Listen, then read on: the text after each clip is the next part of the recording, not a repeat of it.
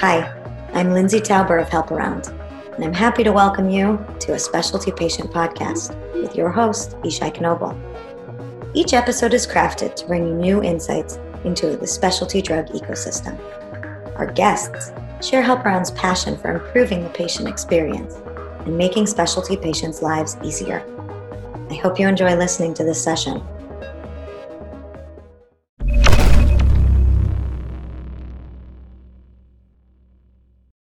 Good afternoon and good morning, everyone. My name is Ishai Knobel, and I'm the co-founder and CEO of Help Around. And uh, and we are very excited right now, and I'm overly excited because uh, I'm uh, I literally was able to connect my um, sound and earphones um, literally two minutes ago. So if I seem overly uh, anxious, you know this is this could be one of the reasons. And I have with me my partners in crime. Uh, I'm going to let them introduce themselves. Uh, it's going to be a lot of fun today, very interactive. Uh, Maureen, do you mind uh, introducing yourself? Hi, no, happy to. And and he two minutes is is uh you're sandbagging us. It was more like two seconds. I think Gary and I were sweating this. Hi, good morning, everybody. I'm in the San Francisco Bay Area, so it's morning where I am. My name is Maureen Bala. I'm the managing advisor for Galway Group Life Sciences. It's a small consulting practice I started almost a year ago. Um, we focus on patient support services uh, primarily for pre commercial biotech startups. Um, I've had the great luck in my career to lead patient support launches at both Amgen and most recently Immune Therapeutics. And I started in biotech with probably the best gig in the industry. I was the operations manager for Gen- Genentech's Access to Care Foundation. Um, so keep the questions coming. As Ali pointed out, this is a recorded session, but the chat box and attendees who go on camera will not be recorded. Is that correct, Ali? camera will be, but any chat or okay. attendance list will not be. Okay, so chat. So you know, sometimes the with this virtual conference, sometimes things can feel really contrived, but the conversation's only going to be as good as your input. So please hop on the chat, get on camera. We'd love to hear from you. Thank you, and Gary. Hi everyone. Uh, my name is Gary Ellickson, and I'm uh, Vice President of Corporate Accounts at Supernus Pharmaceuticals. Um, that entails my responsibilities entail both uh, payer access as well as distribution matters. Um, I've been at Supernus for about the length of the commercial organization's existence. We started back about 10 years ago um, and launched several drugs in the process of a couple right now. Uh, I've been in the um, industry for 35 years, a little bit beyond 35 years. I spent uh, the first part of my career in marketing and the second half on the payer side in various roles. Um, I've had launch experience in both marketing and the payer side, multiple therapeutic areas and different types of products. Um, right now, we're in the middle of, we just started rather, launching a new ADHD molecule into the US space. And we're preparing for a drug device to be launched probably in another 18 months, 18, 24 months. So um, glad to be here. Awesome. Thank you so much, uh, um, Maureen and Gary. Uh, just a couple of words about uh, about uh, us. So, Help Around, we put together this session because we feel very, very strongly about um, about putting the onus on us as industry to launch drugs that they can then uh, be easily accessible. There's so much planning. There's so much to consider so many considerations in the way of launching a drug and making it uh, reach patients. So today we're going to touch on that. Help Around is a platform that focuses on creating this this cocoon around the patient, so that the patient doesn't have to worry who's running my hub, who's running my copay, who's running my uh, PAP, uh, and all that stuff. So we just turn all that into an experience that uh, is more similar to what consumers are used to uh, and kind of hiding the, the all the commotion behind the scenes for the patient so that patients can get on therapy and stay on therapy easily. And thank you for bearing with me on the commercials. We would always love to talk to you afterwards. But now let's switch gears. We want to make this useful. So we're going to start by asking uh, you guys four Is it four or five polling questions? Because we want to understand what you care about. Please participate, enter what you're interested in, so we can tailor the conversation around your uh, areas of interest. Let's kick it off. So, polling question number one, and this is where I feel like I'm uh, a game show host. All right, let's let's switch gears. But you know, while the team is putting this together, uh, let's just get started. Uh, Maureen, let's talk about the elements of drug launch. We're here to talk about drug launch. Yeah. If you could, you know, kind of summarize us, summarize for us, how do you see the element of drug launch, and uh, and then we can start diving into each part of it. So when I'm thinking about launches, you know, I'm looking at the organization, and is this their first launch? Pre-commercial startup or are we talking about like an 800 pound gorilla that has the infrastructure right and they could do launches in their sleep? Right they've got their mrl teams they've got marketing they've got salesforce they they know how to do this. So um, that is one is to have that honest assessment about where your organization is. Um, the second thing i would stress i can't stress this enough is start earlier. And i'm not i'm not trying to drum up new business it's that that's not it if if you're thinking about building your patient support services about you know let's say six five months before PDUFA, you're too late. You're you're too late. You're too late in terms of being able to offer a meaningful experience for your patients, and you're too late in terms of your contracting and also importantly the data collection capture and analysis that you're going to want you're going to need you're going to need to be able to pivot you're going to need to be able to look at dashboards week one week two post launch and know where you stand and if you're if you wait till six months before PDUFA, you're not going to have those in place. So start early, you know, honest assessment of where you are as an organization. Start earlier than you think you need to. And then obviously you're looking about, you know, your therapeutic area, how competitive it is. Uh, honestly, assess what your payer mix is going to be.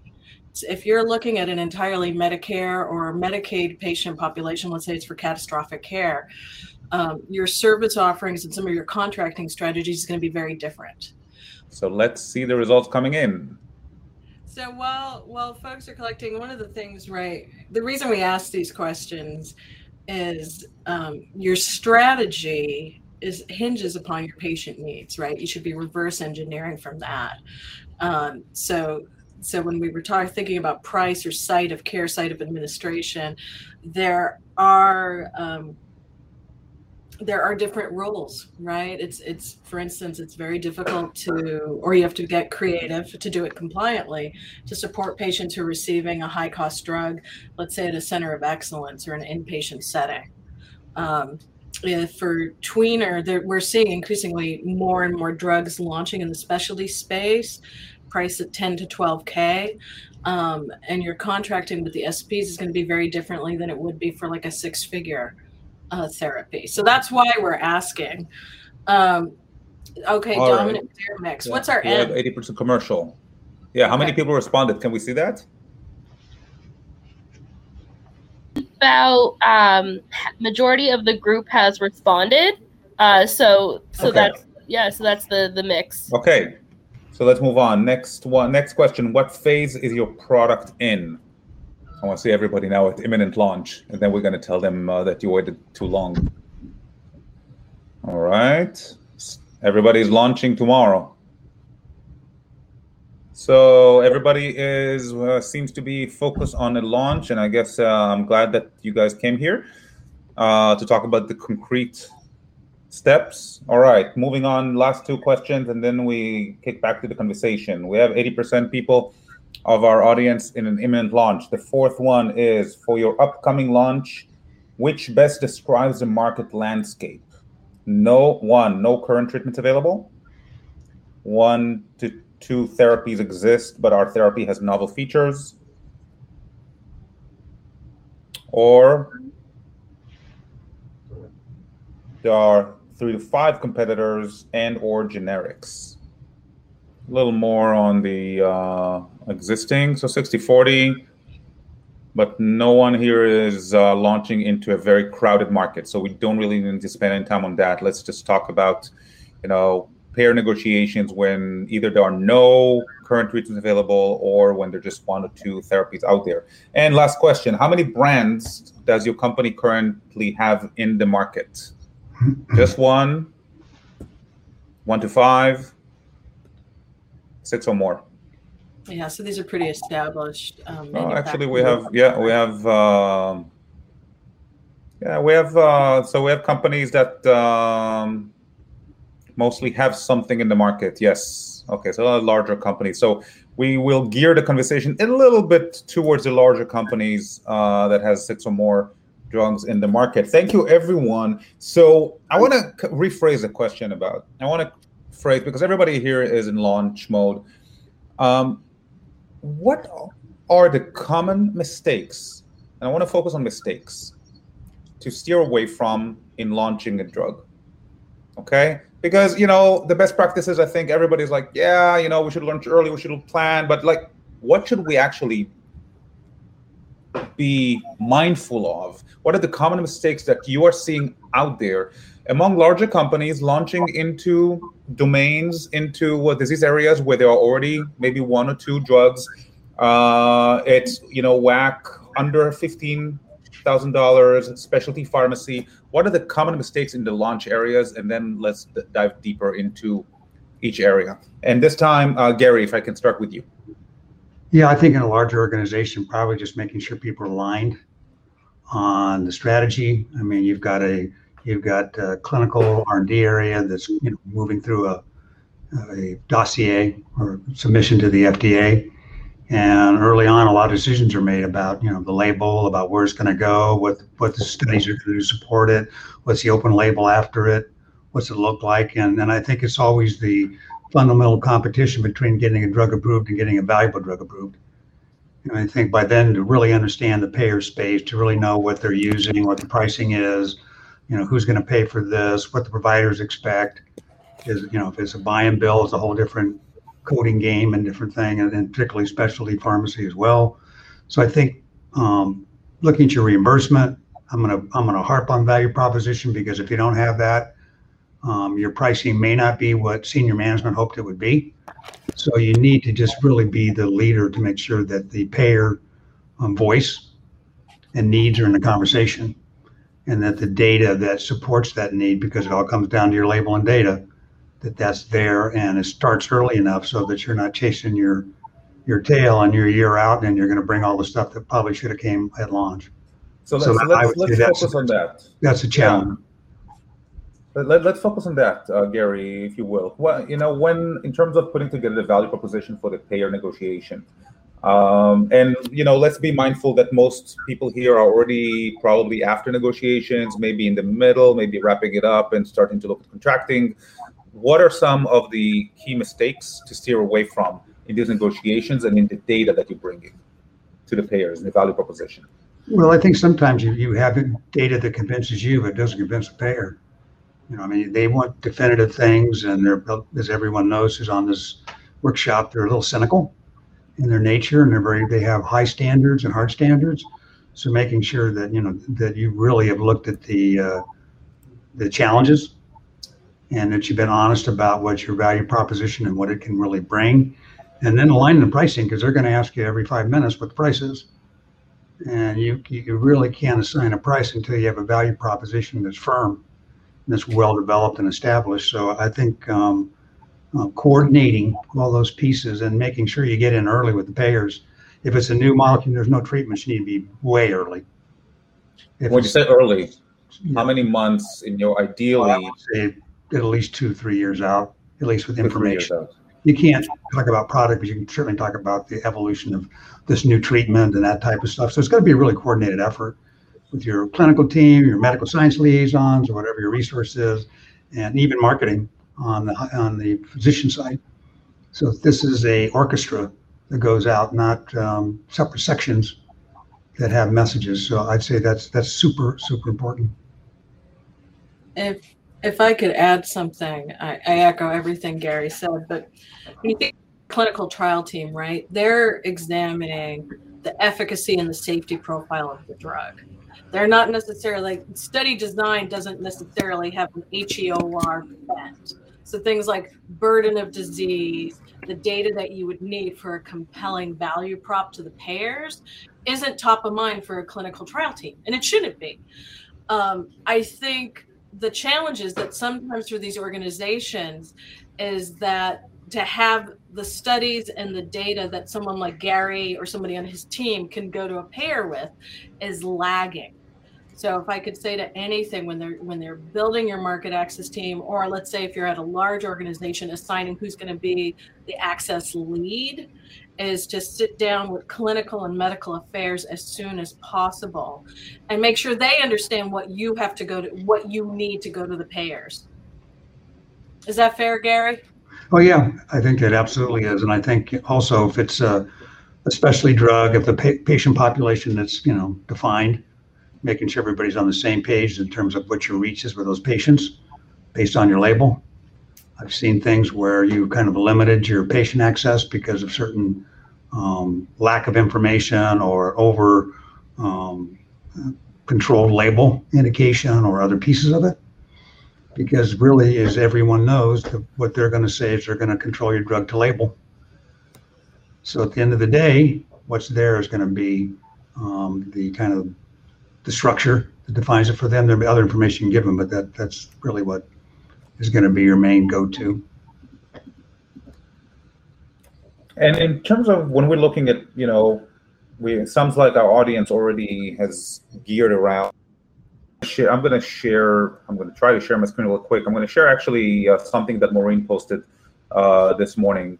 Uh, okay. And if, if you guys are not following, if you guys are not following Maureen, let's see if. Uh, I have no idea what he's about to show. Uh, I'm just uh, I'm just showing the biopharma launch planning uh, oh, okay. funnel. Uh, nothing too embarrassing. Uh, okay. So well, I, am very I'm very active on LinkedIn, folks, and please do feel free to either connect or, or follow me. I, I, post a lot. I, I love working in this space. By the way, I, I genuinely do. Um, something just to follow up while Yishai works out the the AV crew stuff. Um, I say this to market access VPs, and they always kind of laugh at me, but they're laughing with me. You're going to pay for your price. You either pay in contracting you pay in formulary position, you pay in terms of uh, patient support, offering specifically copay. You're going to pay for your price. Um, and and it's one of those kind of nitty gritty like people don't want to talk about it. It's so, it's so ugly or distasteful to them especially if you work in patient support. But the reality is if your patients can't access your drug you don't get to help them. So that's that's why i mean dollars drive decisions in this country. So Maureen really did a, a, beautiful job on kind of laying out the launch planning, and I think we talked about pricing. Uh, it sounds like our group here already has pricing because people said yeah. you know it's about under fifteen thousand WAC. What's the next step? Okay, pricing, payers. Now what happens, and who should be at the table at this point? And first of all, what time frame are we talking about ahead of the launch? We should be right now. What, twelve months before launch? when we or six months before launch? Where should we be? In terms, I mean, they're they're very different spine spans, right? I mean, depending on how new the treatment is, how evolutionary it is, what its differentiation is. I mean, if it's really different, I would recommend that the clinical, medical science liaisons, everybody needs to be in early, setting the stage before the product ever sees the light of day, because they, you know, every payer thinks, will tell you, that they treat everything and there's they have a, a low cost drug for about everything. I mean, I'm, I'm overstating a bit, but that's kind of their point of view. So you've got to be planting seeds uh, early, often. First of all, there's no surprise, but when you're when the product information comes in, it has the kind of impact that you hope that it would, and they have a frame of reference um, to uh, evaluate the drug. Um, if it's something that's you know already competing with other products, then there's going to be price comparison. There's going to be label comparison. There's going to be a different, different ball of wax in terms of separating yourself out from the competition um, versus a brand new therapy, never been seen kind of deal. So now, I'll just I want to kind of focus so focus my question for a second. You know, you have your pricing, and it's time to really and and you are beyond the point of negotiations now, uh, and it's time to put together. Now, of course, it's never so linear right? It's never so linear. There's like, oh, I have all my data. Great. Now I'm going to have coffee, and then I'm going to go to my payer negotiations. I'm going to then I'm going to have some more coffee, and then I'm going to go now and call patient services in and talk about our launch planning and and start contracting hubs. It, it, it's never so linear, right? At No. what point do you involve, you know, the more downstream effort, channel and patient support, uh, medical affairs and market access, uh, um, you know, and and wh- where does that handoff ideally happen? And I'm going to harp on this. What are the most common kind of requests that you get from customers? What you like? Well, I mean, here's how I would help you. you know so i strongly encourage if if you haven't and i i don't offer this service so i'm not i'm not pitching Oh, it. good. 12 you know 12 12 15 months before your PDUFA you need to have a crackerjack um, uh, program manager project planner. Um, and by that i don't i i mean i'm talking someone who's pmp certified and who knows pharma who can do the tetris game of okay wait a minute that's going to have to be teed up for her you know med reg legal review. Wait a minute we need need to make sure that deed of product uh, or where product is in the channel wait where's the contracting with the epa provider you need somebody at that level i don't do that but I will say that that's one of those um, very tactical roles. And a lot of times in these commercial organization, tactics don't get enough respect. Get a crackerjack. I'm talking AD level, like associate director level, senior manager level, somebody who really knows what's what. A strat lead uh, in some organizations. Make sure you have that person in place and that they've launched drugs before. Um, the other thing is, I would say 12, 15 months out, you need to have your data team lined up. And I'm not just talking about data for your HCP targeting, right, or your profiling, because so much emphasis is put on driving the decision to prescribe. You need to make sure you you've worked with your data aggregator. You figured out where, let's say, either your distributor or your SP data, how's that going to be put in the aggregate, and how are you going to create a holistic patient journey that includes patient support or other touch points. Um, I could go on and on, and I'll, I'll spare you guys. I see that the question came up. Uh, most while launching a cancer product, buy and bill from an access perspective. What's the value of volume-based discounts at launch? Ooh, this is this. Gary, do you want to do you want to take this as an onc buy and bill? Um, Yeah, I mean, I've, I've had it not with onco- oncolytics, Yeah. certainly have with toxins and various things. I mean, to me, I think the first first thing to do is to really understand, um, you know, the reimbursement flow for the product, because some of it's going to be reimbursed on the medical side, and some it's going to be reimbursed on the potentially on the drug side, depending on the drug the product and how it works and what components of it are. So really having a map of your reimbursement, having expectations um, set for both provider and for payers in terms of how this works, um, in terms of how it's going to be reimbursed. They're comfortable that you've really helped. You've got the the assets in line to help them with reimbursement, whether it's personnel, whether it's information, whether it's website, whatever it is, whatever your communication vehicles are. So I think that is important, and understanding how the government can influence, because it has an influence whether you're commercial or not. Yeah. I mean, it, it overrides a lot of things. And sometimes, you know, there'll, there'll, there'll be government that'll affect Medicare if your product happens to be a Medicare. There's groups that affect that on top of the commercial. So there's lots of layers of reimbursement and, and having a really comprehensive understanding of how that interaction, making sure your providers and payers aren't surprised or disappointed by the reimbursement expectations and what they get uh, is a really huge thing. In terms of volume discounts, I, don't know that market as much. I'm not sure it's a volume. You know, I've, I've seen ones where you, you know, you, the guys who buy so much, they get 5% or for whatever the number is. Um, you've got to watch all that stuff from an ASP point of view, average selling price, mhm. and be careful with that because you could affect the uh, gross to net of your product. So some thoughts. Maureen, I don't know what Yeah, your I- ideas. So um, I'm just I'm just breaking down. This was a question submitted in the chat, and please and folks, please, it helps us right for the next five ten minutes or so. You know, we we want to be helpful to you. Um, when I'm thinking cancer products, so um, in terms of access, right, it's price, how competitive the market is, what's your payer mix, right? It's going to be different for, let's say, I'm going to pick on um, advanced stage cervical cancer, which might have a heavy Medicaid uh, demographic, so a government payer. And as Gary indicated, your government's not only your payer, it's also a regulator, right? A regulatory agency. So that's going to be very different than, let's say, um, uh, melanoma or HER2 positive breast cancer. So I need to know a little bit more about the tactics. What I will say is people, um, there isn't a lot, I, I know I'm going to make some people cringe, but I'm just going to say it. Before I got into pharma, I worked in hospitals for eight years. Um, I was a, a, hospital admin, I was a practice manager, I've been a medical assistant. I, I know only enough to be a little dangerous and hopefully somewhat helpful.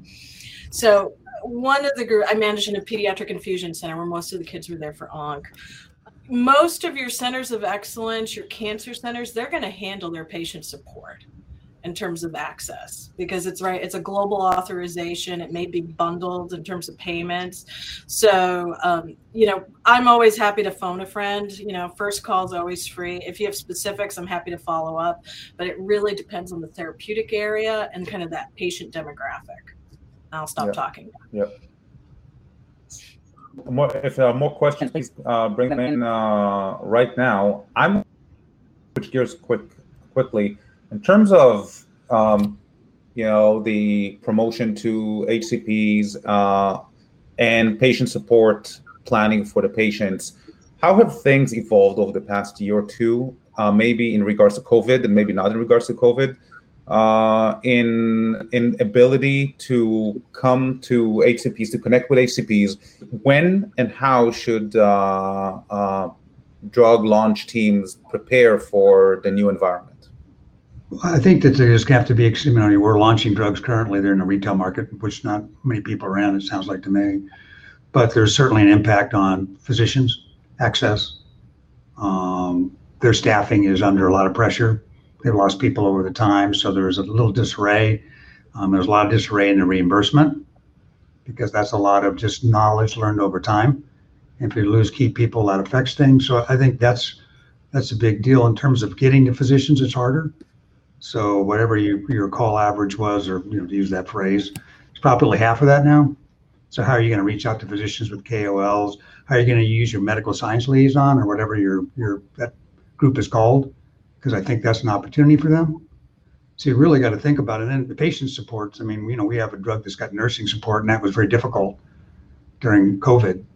So you have to find a way to reach the patients to make sure that they're that you know they can start on therapy, that they're supported. So there's a lot of things that you know I'm not sure are going to go away 100%. They're probably going to be a wrinkle in what we do from now on out. Be my guess. So I think you just have a have a plan that's flexible you know, if it all comes back, great. But if it doesn't, you can handle it no matter what um, the environment is and what the physician's environment is and institutional or whatever happens to be.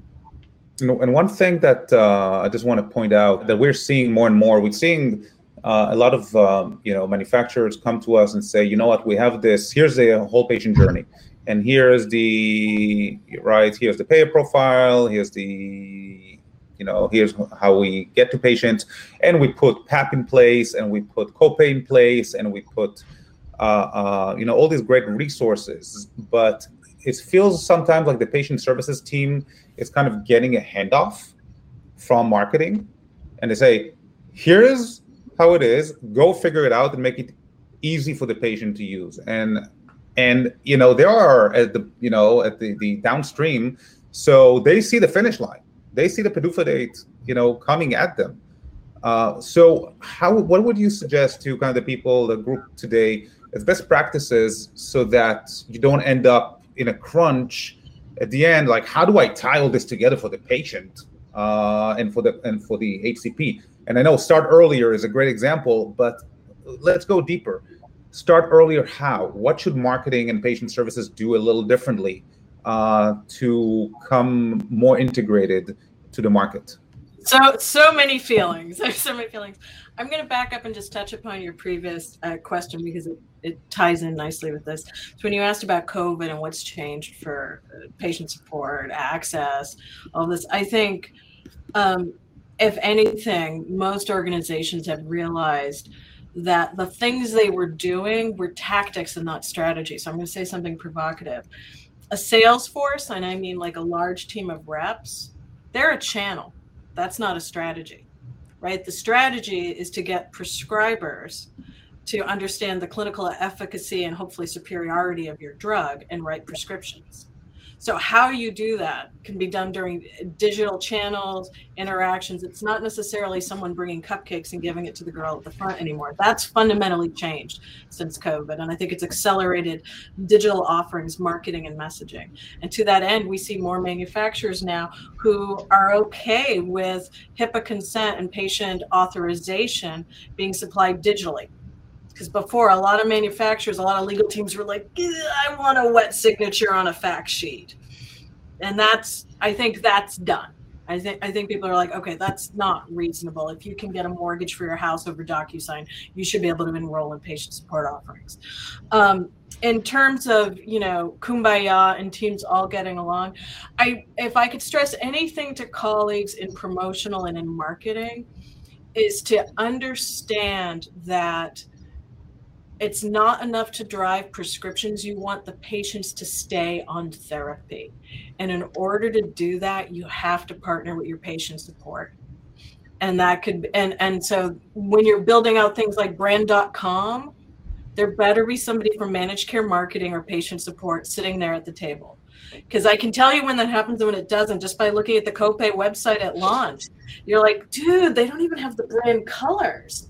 And it's because the website needed to be built, right? It's probably with a third party vendor who's administering the benefit. And brand, for whatever reason, wasn't able to give skins or artwork to patient support, maybe because they didn't even talk to each other. So I, I'm kind of excited. I mean, as not to sound trite, but I mean, COVID, all of this has been absolutely devastating to so many people for so many. I, I, it's such a profound um, loss, right? Uh, but when we look at our industry, you know, I think we've been forced to think more critically about where we spend our dollars and how we go about our business. Um, and I think hopefully there'll be a more collaborative work style moving forward. I just build on that real quickly and say that I think that you know there's some regulatory issues with marketing and client services and all that stuff where, where reports all that. But I really believe that you need a well thought out and staffed patient services area. It needs to have someone who's accountable or some area that's accountable for all that. And it has to go across um, departments and disciplines because otherwise it's going to be parsed into many different people with many different ideas and that's not going to work. You need somebody who's accountable for the hub, accountable for the specialty, whatever the pieces happen to be.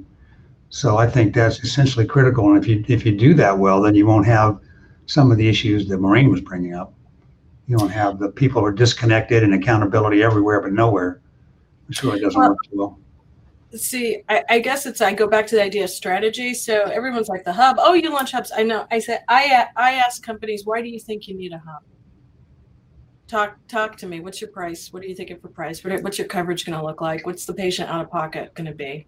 How are your HCPs going to know where to send the script? So bringing on somebody a strategic leader for patient support, right? For those obstacles for patients and providers after the decision of prescribes have been made. Come up with that. And I absolutely echo I, I, anybody in patient support needs to be working closely with their counterparts in legal and compliance. I mean, that's just, you just got it, that's table stakes. Um, but I share this story often. I was working on a copay program. The benefit spend was in the tens of millions of dollars. I had to get an SOW signed for the pass through. It goes up the food chain, right? It got, gets got to get signed off in Oracle. And the brand director comes up to me and he taps on my desk. He goes, "Hey, I saw your SOW." He goes, "You got to check your math. I, I think I think your math is off." And he smiles, and he was the nicest guy, so I couldn't even be snarky about it. And I was like, "Nope, that's right. Those are the right numbers. Year one." Think there was a and, zero missing there or something. Yeah, he thought he thought I had too many zeros. Too many zeros. And all of a sudden it was like, oh, well then you need to start coming to our brand meetings. I'm like, yes. Um, because you know patient support is often considered warm and fuzzy, but many of these programs have direct revenue, gross to net impact, and can impact your brand margin. Absolutely, absolutely, and and and think about you know when we see, look out there for patient support programs and we see that uh, the patient is expected to download a PDF, we're like, okay, there's a better way and it's really easy to fix. But that just, you know, probably means that somebody wasn't at the table at the right time. The good news is that it's easy to fix. So there are other things that are a little harder, but I want to thank both of you, Maureen and uh, Gary. I want to thank all our participants today. Uh, if you have any questions, please find us on LinkedIn and um, we are open to questions there and here. And thanks for joining today and have a wonderful rest of your day.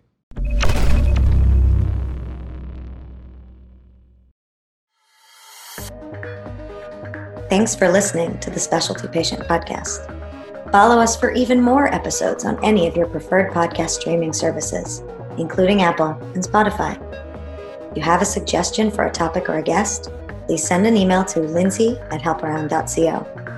And for more information on HelpAround, visit helparound.co.